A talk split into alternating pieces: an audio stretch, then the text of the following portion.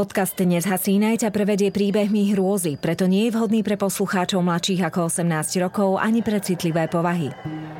Za siedmimi horami, za siedmimi dolami, kde sa voda sypala a piesok sa lial, žili tvory tajomné, diali sa veci záhadné. Takto by začínali príbehy, ktoré so skutočným svetom nemajú nič spoločné. Avšak nasledujúce udalosti sa naozaj stali. Len na nejaký čas upadli do zabudnutia. Nezhasínaj. Hora mŕtvych. Na hranici lesa bývajú mŕtvi. Duchovia uralskej tajgy striehnú v každom kameni a potoku. Divá zver plní ich vôľu a k človeku prehovárajú lavínou a veternou smršťou. Píše sa rok devätnásťstopäťdesiatdeväť. Studená vojna je v plnom prúde. Sovietsky zväz vedie vo vesmírnych pretekoch. Spoločnosť sa spamätáva zo stalinizmu a štát vedie mládež k športu. Hory sú plné nadšencov pripravených v mene pokroku víťaziť nad prírodou. Jedným z nich je dvadsaťtriročný Igor Ďatlov. Tmavovlasý študent rádiotechniky je vždy vyzbrojený šibalským úsmevom. Zaujíma ho technológia, ale jeho skutočnou vášňou je turistika v náročnom teréne. V januári vyráža na čele študentskej turistickej skupiny do Uralských hôr. Čaká ich takmer tristo kilometrov dlhá túra tajgou, na ktorej konci plánujú pokoriť horu Otorten. Ľuda, Jurij, Zina, Dorošenko, Rustem, Tybo, Saša, Krivonišenko, postarší inštruktor Semion, osem chlapcov a dve dievčatá. Vydávajú sa na najväčšie dobrodružstvo svojho života. Vtedy Igor ešte netuší, že jeden z tamojších priesmykov čoskoro ponesie jeho meno. Okolie hory Otorten je zradné. Snehové búrky dokážu zmeniť charakter okolitej krajiny na nepoznanie. Prudké, katabatické vetry dosahujú rýchlosť aj silu hurikánu. Teplota klesne hocikedy aj štyridsať stupňov pod nulu. Vlky a medvede si rady pochutnajú na tom, čo ostane z nešťastníkov, ktorí pred mocou prírody nemajú náležitý rešpekt. Po dlhej ceste vlakom z Jekaterinburgu sa dostane skupina turistov na koniec civilizácie do dedinky Vyžaj. Lesní robotníci z drevorubackej usadlosti turistov privítajú vrelo. Najstaršiemu z nich nikto nepovie inak, než Ujo Sláva. Po niekoľkých rokoch nútených prác ho systém upratal práve do týchto končín. Turistov ubytuje v jednom z robotníckych barakov. Po večeri sa spieva. Ďatlov rozprestrie mapu oblasti a radí sa s miestnymi o najvhodnejšej trase. Ujo Sláva ďobne prstom na jeden zo štítov. Mŕtva hora. Radšej sa jej vyhnite. Mansovia veria, že je prekliatá. Mansovia. Toto pôvodné, no vymierajúce etnikum kedysi obývalo rozsiahle územia na východ od Uralu. Dnes ich kvôli násilnej asimilácii prežíva len pár tisíc. Tajga je popísaná ich zaklínadlami, vyrezanými do kôry stromov, ale iba ich autori vedia, čo znamenajú. Ujo Sláva je presvedčený, že okolie mŕtvej hory obýva aj čosi iné ako divá zver. Mäng, zlomyselný lesný duch, ktorý na seba berie podobu obra. On sám tvrdí, že jedného stretol. To, čo som videl, sa ťažko opisuje, spomína Ujo Sláva. Podobalo sa to na človeka, ale človek nemá tri metre, ani srsť. Mäng vie dobre napodobniť detský plač. Dobrí ľudia mu často skočia na lep, ale má silu desiatich chlapov. Jedným úderom roztrhne človeka. Ujo Sláva kopne do seba vodku. Mäng existuje len v mansijských povedačkách. Keby si menej pil, aj lesných duchov by si menej stretával. Podpichne ho kolega. Ale nik sa nezasmeje. V baraku je odrazu hrobové ticho. V deň plánovaného štartu expedície kvôli náhlym zdravotným ťažkostiam odstúpi jeden z členov, Jurij. S smutne sleduje svojich priateľov, ako si obúvajú lyže a kontrolujú viazania, aby sa vydali v ústretí dobrodružstvu. Pošleme telegrám, keď dorazíme späť do Vyžaju, ale nie skôr ako o dva týždne, informuje ho Ďatlov. Jurij za nimi hľadí, nahnevaný sám na seba. Netuší, že kamarátov vidí posledný krát a že smola mu zachránila život. Ráno dvadsiateho ôsmeho januára deväť turistov vyráža do temnoty ľadovej tajgy. Cesta k hore Otorten im potrvá takmer týždeň. Stovky kilometrov od najbližšieho osídlenia ich každá chyba môže stáť život. Aby nezablúdili, rozhodnú sa postupovať proti prúdu rieky Ložva a tri noci strávia na jej brehoch. Skupina na výprave čelí tuhým mrazom. Teploty klesnú dvadsaťpäť stupňov pod nulu. V hlbokom snehu sa lyžiarska stopa razí ťažko. Na čele sa musia často striedať. Keď sa konečne prederú borovicovým lesom a zorientujú v teréne, zistia, že sa odklonili od plánovanej trasy. Počasie sa deň za dňom zhoršuje. Teplota klesá, začína snežiť, viditeľnosť sa znižuje. Ďatlov si na štvrtý deň uvedomí, že sa vo Fujavici stratili. V skutočnosti sa nachádzajú niekde na svahu Mŕtvej hory. Unavení turisti do svahu vykopú priehlbinu a vstýčia stan. Napriek komplikáciám v stane vládne veselá atmosféra. Čo napíšeme do správy pre klub? Že sme zablúdili? Pýta sa Krivonišenko a zo žartu vyťahuje papier a ceruzku. Zapisuje. V ostatných rokoch sa vedú plamenné diskusie o existencii snežného muža. Podľa najnovších zistení, snežný muž žije v oblasti Severného Uralu v okolí hory Otorten. Zase Mäng... Prestan s tým, nezaspím, sťažuje sa Zina, ale všetci sa na tom len smejú. Zhoršujúce sa počasie lomcuje stanom. Niektorí z turistov jedia, ostatní sa ukladajú na spánok. Vyzúvajú sa, prezliekajú a zakrúcajú do prikrývok. Semion ešte vybehne zo stanu vykonať malú potrebu. Vtedy si všimne na oblohe niekoľko zvláštnych žiarivých objektov. Namierí objektív a fotí. Z tohto filmu sa neskôr podarí zachrániť jedenásť fotografií. Dodnes nie je jasné, čo je na nich zachytené. Isté je len jedno. Sú posledné, ktoré Semion vo svojom živote urobil. Prejdú dva týždne. Keď sa Jurij v univerzitnom športovom klube pýta na Ďatlovov telegram, dozvie sa, že žiadny neprišiel.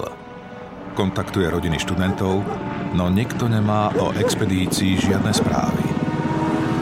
Až v polovici februára posiela škola do oblasti záchranné tímy. K dobrovoľníkom z radou študentov a učiteľov sa ihneď pripájajú aj miestni Mansovia. Jednu zo skupín vedie študent Slobcov, ktorý Ďatlova pozná osobne. Pri pátraní mu pomáha Kurikov, miestny lovec mansijského pôvodu, ktorý dobre pozná okolitý terén. Keď ich ráno lyžiarska stopa vyvedie z lesa, slnko ich na moment oslepí. Čosi sa týči uprostred pustatiny ako temné znamenie. Varovný prst vstýčený božstvami starých Mansov. Mŕtva hora. Slobcov chvíľu pozorne skúma ďalekohľadom svah a asi tristo metrov pod vrcholkom čosi zbadá. Tam sú! Vykrikne odrazu, odopne si lyže a rozbehne sa do kopca. Ďatlovou obrovský stan by spoznal aj po slepiačky. Sám mu ho pred tromi rokmi pomáhal zošiť z dvoch menších. Dobehne, prudko ho otvorí, ale radostný výraz sa razom zmení na vydesenú grimasu. Nikto tu nie je! Igor! Igor! Volá Slobcov. No odpovedá mu len ozvená. Záchranári skúmajú útroby stanu. Turisti tu nechali svoje batohy, nástroje aj teplé oblečenie.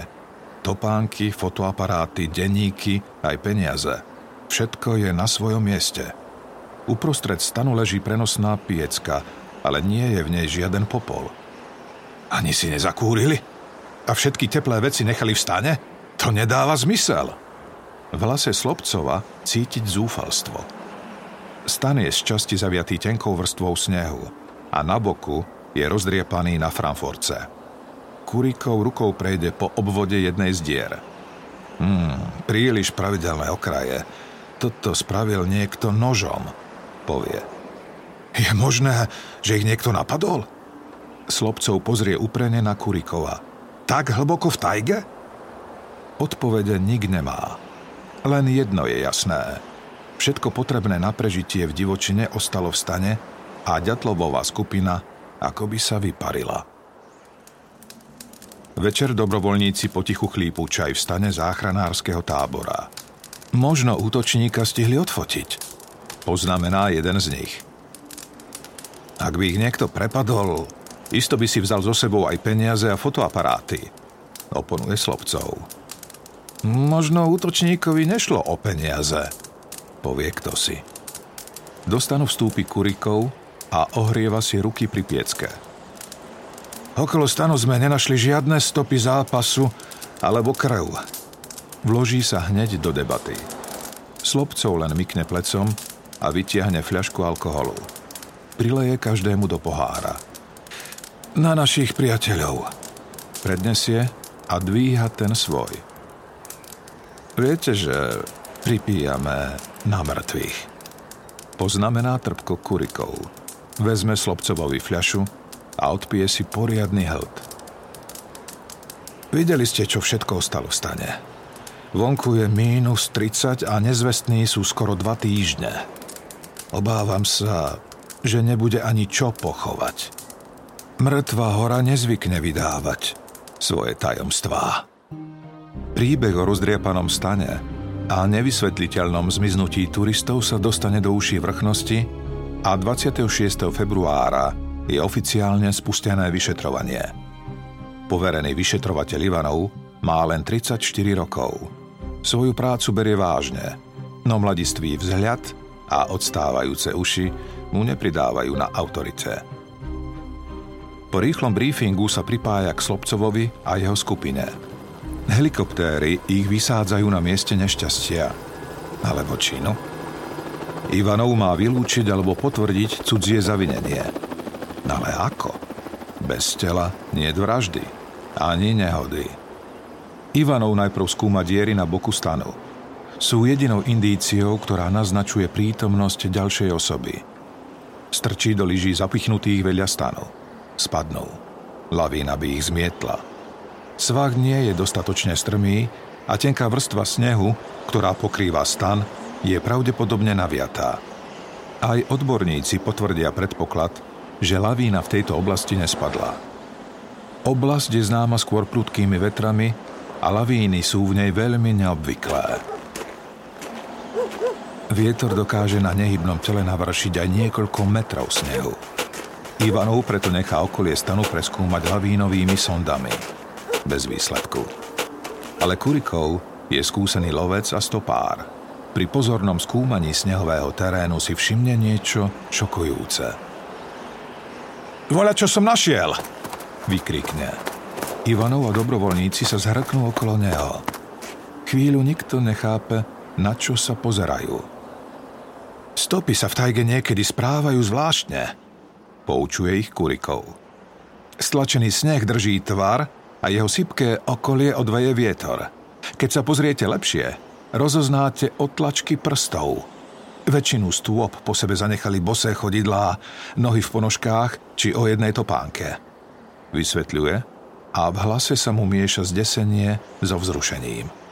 Stopy patria celkovo ôsmim ľuďom, možno deviatim, upresní. Kto by v mraze chodil bosý po snehu? Pýta sa Slobcov, no hlas sa mu zlomí. Šanca, že svojich priateľov nájde živých, sa čoraz viac zmenšuje. Niečo ich muselo vydesiť, tipuje Ivanov. Alebo prenasledovať, nadhodí Kurikov. Žiadne iné stopy tu však nevidím a komukoľvek patria tieto, došľapovali na pety. Nebežali, ale pomaly kráčali? Začne pomaly Ivanov. Hm? Ako na popravu? Doplní ho Kurikov a dobrovoľníci si vymenia medzi sebou znepokojené pohľady. Stopy v snehu naznačujú, že turisti postupovali v ústrety brutálnemu počasiu zomknutí v rade za sebou ako husia rodinka. Ivanov s dobrovoľníkmi nasledujú stopy až na hranicu lesa, kde sa týči dokaličená borovica. Kto si jej oblámal konáre do výšky niekoľkých metrov. Slobcov si odopne lyže a vyštverá sa na strom. Vidno odtiaľto stan! Kričí na ľudí pod sebou. Ivanov pripúšťa, že v prípade zníženej viditeľnosti strom mohol slúžiť ako primitívna rozhľadňa. Vetvy mohli byť použité na založenie ohňa alebo vybudovanie prístrežku. Oblámané konáre ani prístrešok však nikde nevidia. Ivanov strom dôkladne preskúma. Na drsnej kôre sú zachytené kúsky ľudskej kože. Ktokoľvek sa na strom pokúšal vyliesť, musel byť zúfalý. Ivanovi sa chvíľu zdá, že vrcholky okolitých stromov sú obhorené, no myšlienku hneď zavrhne. Nedáva predsa zmysel. Pátrači ďalej prehľadávajú terén. Kurikov nájde pozostatky malého ohniska. Tu! Niečo mám! Zakričí Slobcov na zvyšok tímu a pustí sa odhrabávať nález. Zo snehu pomaly vystupujú obrysy tela a napokon aj tvár. Znetvorená mrazom a bez nosa. S výkrikom sa otiahne. Je to Krivonišenko. Mladík má na sebe len dlhé spodky a tenké tričko s dlhým rukávom. Vedľa neho je aj telo Dorošenka. Leží na bruchu. Tiež oblečený len v spodnej bielizni a tričku. Obidve mŕtvoly majú obhorené chodidlá, na ktorých vidieť zvyšky nehodiacich sa ponožiek. Prečo sa aspoň poriadne neobliekli, keď vyšli do mrazu? Veď to je samovražda! Pýta sa kto si z dobrovoľníkov, no nikto mu nevie odpovedať. Ivanov tiež mlčí. Spraví toto s človekom mráz? Pýta sa Kurikov pri pohľade na neprirodzené tehlové sfarbenie pokožky mŕtvol. To určí až pitva, zahlási Ivanov opatrne. Nález dvoch tiel šokuje všetkých. Rozhodnú sa vrátiť k ústanu a po ceste ešte raz poriadne prečesávajú terén. Kurikov odrazu ukáže prstom na akési konáre trčiace zo snehu. Podíde bližšie, aby ich preskúmal. Nie sú to konáre, ale ľudské ruky zaťaté v peste. Zmrznuté telo Igora Ďatlova. Ustrnul v zvláštnom krči, s rukami prekríženými na úrovni prs, akoby čosi objímal. Lyžiarske nohavice stihol doplniť tenkým tričkom a kožušinovou vestou. Na obuté mal len nerovnaké ponožky. Na zápestí má hodinky. Mráz ich zastavil o pol šiestej ráno. Stopársky pes v ten deň vyhrabe aj štvrté telo. Zinu. Jej tvár aj ruky sú sfarbené do purpurova. Pred smrťou na seba navrstvila, čo mohla. Dve čiapky, dvoje nohavíc, dva svetre, ponožky. Leží na boku, s nohami mierne pokrčenými, akoby iba spala. Zdrvení dobrovoľníci telá naložia do vrtuľníka a prevezú do márnice. Ivanov nechá preniesť stan a celý jeho obsah do mestečka Ivdel. Z denníkov nechá urobiť prepisy a filmy z nájdených fotoaparátov nechá vyvolať. Obsah denníkov ani vyhotovené fotografie však neobsahujú nič, čo by záhadu objasnilo. Za prvý reálny prelom v prípade Ivanov a jeho kolegovia vďačia náhode. Ďatlov stan je rozložený v najväčšej miestnosti na Ivdelskom oddelení vnútorných záležitostí. V rohu sedí krajčírka, staršia drobná pani. Počúva vyšetrovateľov a popritom zašíva jednému z nich vrchnú časť uniformy. Vyšetrovateľ sa prechádza po miestnosti a nahlas uvažuje. Je možné, že Ďatlovovci vyrušili Mansov pri nejakom rituáli. Možno ich sledovali a čakali, kým sa celá skupina neuloží na spánok. Potom sa nožom dostali do stanu a všetkých polonahých vyhnali do mrazu a pozerali, ako pomaly mrznú. Mm, tie rezy boli urobené zvnútra, zahlási odrazu krajčírka. Vyšetrovatelia okamžite zmlknú. Prepáčte, ale kto ste? Pýta sa udivene Ivanov. Robím šičku tridsať rokov a hovorím vám, tieto rezy boli urobené zvnútra. Vidíte tieto roztrapkané vlákna? Smerujú dovonka, nie dovnútra, vysvetľuje krajčírka. Nie som detektív, ale verte mi, viem, čo hovorím. Odvážne tvrdenie krajčírky potvrdí aj forenzná analýza. Vyšetrovateľom zistenie zamotá hlavy.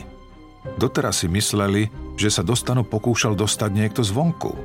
Teraz to však vyzerá, že rezy urobili sami turisti v snahe opustiť stan. Došlo v stane ku konfliktu. Pred samotným incidentom vnútri zjavne vládla dobrá nálada.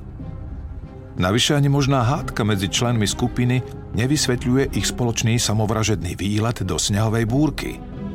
Čo mohlo skúsených turistov donútiť opustiť pohodlie stanu a čeliť brutálnemu počasiu takmer nahých? Len prekvapivá udalosť a vedomie hroziacej smrti. Ale kto alebo čo bolo jej príčinou? Ak ich niekto ohrozoval, ako sa dostal dovnútra? A prečo pred ním neutekali, ale kráčali ako na popravu? Prípad sa stále viac zamotáva. Pitvy tiel prebehnú štvrtého marca a otvoria len ďalšie otázky. Všetky nájdené telá majú na sebe množstvo malých povrchových zranení. Najmä na rukách, ktoré si zrejme spôsobili počas zápasu s prostredím a živlami. Na Zininom pravom boku svieti veľká podliatina, asi následok pádu. Krivonišenkovi a Zine chýbajú veľké kusy kože na rukách. Pri pitve sa zistí, že si z rúk odhryzli sami. Kusy kože sa nájdu v ich ústach. Tajomné sú aj popáleniny na nohách Krivonišenka a Dorošenka. Patológ má hypotézu, že sa podchladení ohrievali pri ohni a už necítili, že zaživa horia. Ivanov uvažuje, či popáleniny nemohli vzniknúť aj inak. Spomenie si, že vrcholky stromov v mieste nálezu boli tiež spálené. Explózia? Prípadný výbuch neznámeho pôvodu by však sprevádzala tlaková vlna a tá by spôsobila obetiam vážne vnútorné zranenia. Pitva žiadne neodhalila. Ako príčina smrti je určená hypotermia. Čas smrti osem až deväť hodín po poslednom jedle. Asi v noci z prvého na druhého februára. To zapadá do časovej súslednosti, ktorú si Ivanov vystaval. Posmrtné škvrny však nekorešpondujú s polohami, ktorých telá našli dobrovoľníci. Manipulovali s nimi po smrti turisti, ktorí boli stále nažive, keď ich vyzliekali z oblečenia? Alebo to bol niekto iný? Len deň po pitvách nájde pátrací tým piate telo. Patrí Rustemovi. Aj on leží dole tvárou v snehu na línii medzi Starou Borovicou a stanom. Príčinou smrti je podľa patológa tiež hypotermia. Toto telo ale vydá ďalší dôkaz. Vážna fraktúra lebky v oblasti ľavej spánkovej kosti. Zranenie pravdepodobne pochádza od úderu tupým predmetom. Teória o cudzom zavinení v očiach vyšetrovateľov naberá na váhe. Ivanov pripúšťa prítomnosť neznámeho páchateľa, no teórii o krvilačných mansoch neverí. Mansovia trpeli pod cármi aj pod sovietským režimom a predstaviteľom štátnej moci neveria. Prečo by však zabíjali náhodných turistov? Okolie Mŕtvej hory nie je podrobne zmapované, ale Mansovia ho dobre poznajú. Ivanovovi preto príde logické vyspovedať ich. Čo Mŕtvá hora? Sú v oblasti nejaké posvetné miesta? Pýta sa Ivanov. Hmm, pri hornom toku Ložvy nie sú žiadne. Mladí sa už skoro nemodlia a starí sa modlia u seba doma, vysvetľuje mansijský lovec. Stretli ste počas lovu nejakých turistov? Prišli ste s niekým do kontaktu? Vyzvedá ďalej Ivanov. Po pár dňoch na love sme objavili úzke stopy od lyží, no nestretli sme žiadnych turistov. E, videli sme... Starnúci lovec odrazu zmlkne. Na oblohe nejaké svetlá. Niektorí poverčiví ich spájajú s nebeským jazdcom. To je naše božstvo. Vravia, že ak turisti urazili jazdca, Spečatili tým svoj osud.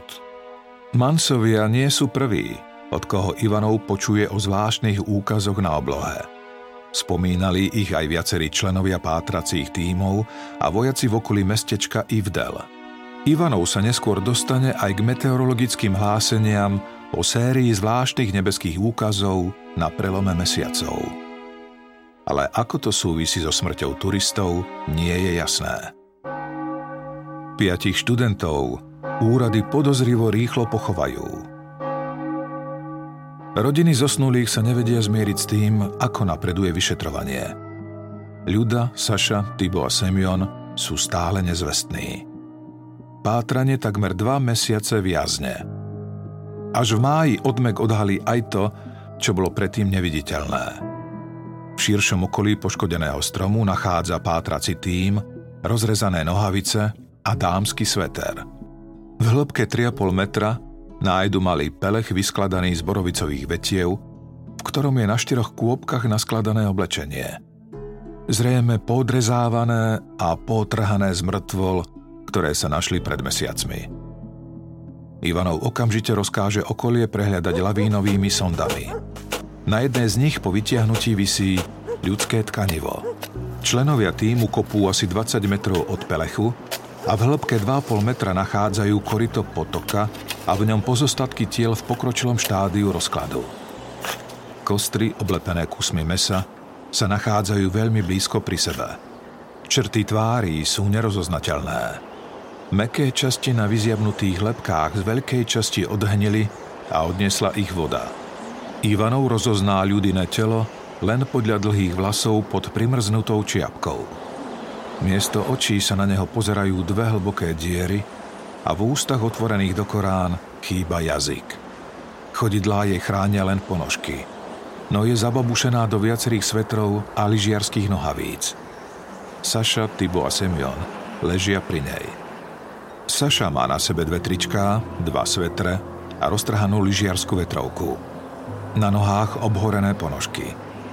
Tybo má na sebe dve čiapky, vlnený sveter a na ňom zvrchník z kožušiny. Spodnú časť tela mu chránia šortky, tepláky a na nich navlečené lyžiarske nohavice. Na nohách má plstenú obuv, takzvané valenky. Tybo so Semionom sú jediní dvaja členovia výpravy, ktorých našli obutých. Všetci ostatní kráčili s nehom bosí alebo v ponožkách. Semionovi chýba nos aj oči. Ľude chýbajú oči a jazyk. Semion má na hlave tiež dve čiapky. Na krku mu visí fotoaparát. Čo má v ruke? Ozve sa ktosi a Ivanovom odľaku trhne. Niečo drží v ruke. Ivanov si až teraz všíma, že Semionova mŕtvola v ľavej ruke naozaj zviera zápisník a v pravej ceruzku. Ivanov pozorne prelistuje notes. Hm, nič nenapísal. Oznámi zvedavému, na vydesenému okoliu a strčí si zápisník do vrecka. Čo bolo také dôležité, že to Semion potreboval pred smrťou zaznamenať? A ako by to mohlo pomôcť objasniť celý incident? Ivanov je frustrovaný z toho, že sa to zrejme už nikdy nedozvie. Výsledky pitvy potvrdia, že študenti umreli približne v rovnakom čase ako ich priatelia. Ale na rozdiel od prvej skupinky, títo umreli násilnou smrťou. Okrem známok zmrzačenia a čudného sfarbenia pokožky, ktoré si všimli už pátracie týmy, utrpeli početné zlomeniny. Ľuda má zlomených desať rebier a príčinou jej smrti bolo rozsiahle vnútorné krvácanie. Sašu zabila hypotermia, no okrem toho má aj pomliaždený nos, otvorenú ranu na hlave a zlomeninu krku. Tybo má rozrezanú pravú pažu a utrpel tak vážnu fraktúru lebky, že nemohol ostať dlho pri vedomí. Semion tiež utrpel poranenie hlavy, no skonal na následky početných zlomenín v oblasti hrudného koša. Je len malá pravdepodobnosť, že pri zranení tohto rozsahu by obete prežili dlhšie ako hodinu. Patológ ich prirovná k tým, ktoré človek utrpí, keď ho zrazí nákladiak alebo rozmlieždi tlaková vlna po výbuchu. Je vylúčené, že by také obrovské zranenia mohla spôsobiť ľudská bytosť, A ak áno, musela by byť skutočným obrom. Ako je možné, že tak ohromná fyzická trauma nezanechala v stane ani v jeho okolí, ani kvapku krvi? Vyšetrovatelia sú v šoku. Na príkaz zhora je oblečenie obetí odoslané na radiologickú analýzu spolu so vzorkami vnútorných orgánov, čo Ivanov vníma ako podozrivo netradičný postup. Výsledky analýzy potvrdia, že oblečenie Ľudy a Sašu bolo znečistené radioaktívnym prachom. Miera kontaminácie je bez tak vysoká, no bola by ešte vyššia, keby potok, v ktorom telá našli, nestihol veľkú časť prachu odplaviť. V roku devätnásťstopäťdesiatsedem Sovietsky zväz vyvinul a neskôr testoval prvú balistickú strelu er sedem. Semjorka bola schopná doručovať umelé satelity na obežnú dráhu Zeme, ale aj termonukleárne hlavice dostať na iné kontinenty. Dnes je to všeobecne známym faktom. Vtedy však išlo o informáciu, ktorej utajovanie si bez pochyby vyžiadalo mnoho mŕtvych. Je možné, že sú medzi nimi aj členovia Ďatlovovej výpravy. Keď Ivanov vyvolá film zo Semionovho fotoaparátu, veľká časť z neho je poškodená. No podarí sa mu zachrániť jedenásť fotografií. Na väčšine vidno čudné záblesky a zdanlivo abstraktné útvary. Na jednej rozoznáva pravidelné kontúry stíhacieho lietadla, na druhej objekt v tvare rakety. Ďalšia snímka zachytáva niekoľko neidentifikovateľných žiarivých objektov na oblohe. Sú podobné tým, ktoré opisovali Mansovia ako manifestáciu svojho božstva. Ivanov si spomenie na fotografiu z Krivonišenkovho fotoaparátu, ktorý našiel v stane. Vtedy jej neprikladal význam, pripadala mu ako nepodarok. No teraz si uvedomuje, že tiež zachytáva akési žiarivé body, a to celkom zblízka. Keď Ivanov s fotografiami konfrontuje svojich nadriadených, odbijú ho, že ide len o chybu pri vyvolávaní filmu. Je mu nariadené zaoberať sa reálnymi dôkazmi, nie rozprávkami. Tuší, že mu vrchnosť čosi tají.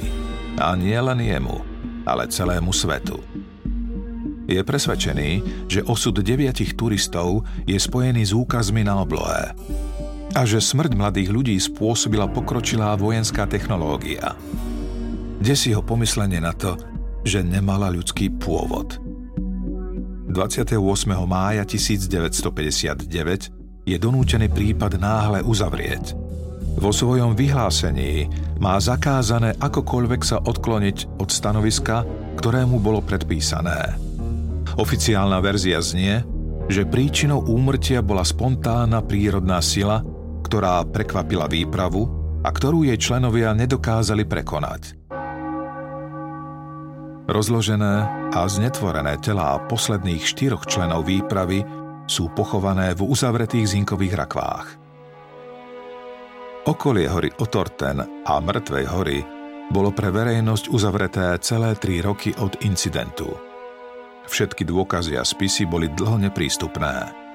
Po páde Sovietskeho zväzu boli archívy otajnené, ale to nedokázalo uspokojivo vysvetliť smrť členov Ďatlovovej výpravy. Posledný preživší člen skupiny, Jurij, ktorý odstúpil z expedície kvôli zdravotným problémom, umrel v roku dvetisíctrinásť. Do konca života zostal presvedčený, že jeho priatelia sa stali obeťou armádneho experimentu. Hrozba, ktorej členovia výpravy čelili, zostáva dodnes neznáma. Je isté, že prišla náhle a udrela s ohromnou silou. Zaskočila ich nepripravených a zraniteľných. V tom čase zrejme driemali či jedli. Zjavilo sa niečo v stane? Ak áno, muselo to byť niečo hrozné. Jeden z turistov nožom rýchlo rozrezal stan a v panike všetci vybehli polonahí von. Potom krok za krokom postupovali v ústrety brutálnemu počasiu, v tme a zime. Horeli im končatiny zaživa, trhali si mäso na vlastných rukách. Niektorí prišli o jazyk aj o oči. Viacerí zmrzli. Do troch z nich narazila obrovská neznáma sila, ktorá ich rozdrvila. Posledný zomrel zrejme Semion. Nevedno prečo, ale do tmy a snehovej búrky zobral aj notes a ceruzku. Možno sa z posledných síl pokúsil do denníka zaznamenať, čo sa stalo. No skôr, než stihol napísať čo len slovo, podľahol rozsiahlým zraneniam. O Ďatlovovej výprave doteraz koluje množstvo teórií. Útok snežného muža, otrava halucinogénnymi hubami, akcia ká gé bé, úder katabatických vetrov či mimozemskej civilizácie, pôsobenie gravitačnej anomálie. Na mieste, kde za záhadných okolností turisti zahynuli, ich boj o prežitie pripomína pamätník. Každoročne Ďatlovovú trasu v pietnej spomienke prejdú desiatky dobrodruhov, ktorí sa snažia záhadu vylúštiť. Čo sa študentom stalo, s istotou nevieme. Ani otajnené vyšetrovacie zväzky, ani tajga dodnes nevydali svoje tajomstvá.